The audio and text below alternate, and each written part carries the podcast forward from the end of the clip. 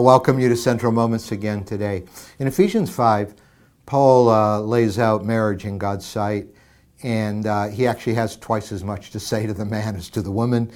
And he's saying to the husbands, you know, you ought to love your wives as Christ loved the church, giving himself up for her. That's tough for us guys to give ourselves up, but that's the way. And then wives are supposed to submit to that. And uh, it, it's a powerful picture about marriage. But then Paul's going to tell us he's not really talking about marriage, but he's talking about the relationship between Jesus and his church.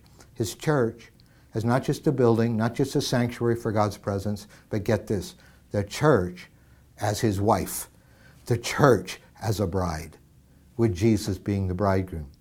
And so in verse 29, talking to the husbands, he says, After all, no one ever hated their own body, but they feed and care for their body just as Christ does the church. Christ nourishes and cares for the church. For we all are, are all members of his body. There's no room. You might be dis- disillusioned by churches, by church organizations. You might have even been hurt by them. But there is, bottom line, no room for loving Jesus and hating church. Because he says we are all a part of his body. And the bod- his body is the living church of Jesus Christ. For this reason, he said, a man will leave his father and mother and be united to his wife, and the two will become one flesh. He's quoting from Genesis 2 and the creation of Adam and Eve. And then Paul adds this uh, this is profound mystery, and marriage is a kind of profound thing. But, he said, really, I'm not really talking about husbands and wives here.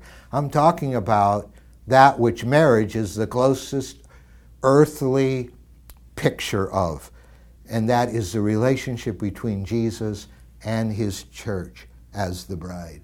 What a husband and his bride picture is Jesus and his bride, the church. We, we find this goes way back into Old Testament, like Jeremiah, Jeremiah in chapter 2, verse 2. He says, Go and proclaim in the hearing of Jerusalem. This is what the Lord says. I remember the devotion of your youth how as a bride you loved me. I remember what it was like dating, and then we got married, and then, and and and, and boy, we loved one another, and I remember those days. And and you followed me through the wilderness and, and through a land not sown. I mean, I mean, we were there for each other, and uh, you were my delight and my joy. But then in verse five, he says, "But this is what the Lord says." I mean, what fault did your ancestors find in me that they strayed so far from me? and they followed worthless idols and became worthless themselves. In other words, God in Jeremiah 2 plays the role of the rejected lover. He said, I remember when we were young. We, we were, you know, like a bride, you loved me. But what have I done to make you wander after other spiritual lovers now and reject me? And this is always the cry of God it's to come to us. And uh, in fact, this is how the Bible ends. It's a picture of Jesus in the book of Revelation.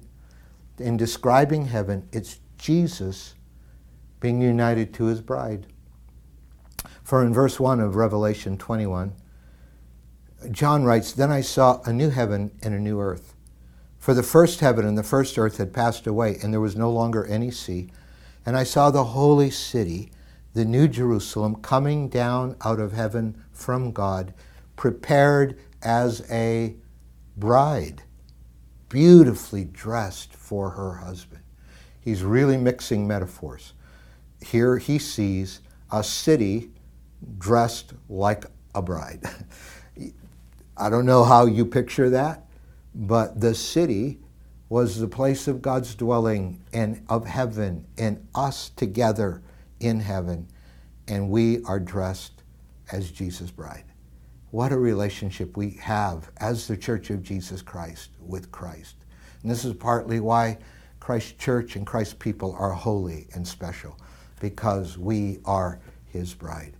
So, Father, thank you for loving us, and we pray our hearts will not stray from you.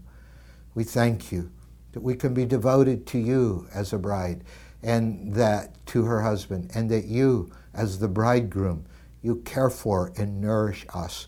And oh God, we pray Wherever we might have lost the intimacy and the tenderness and the joy of just belonging to you, we pray you'll restore that again.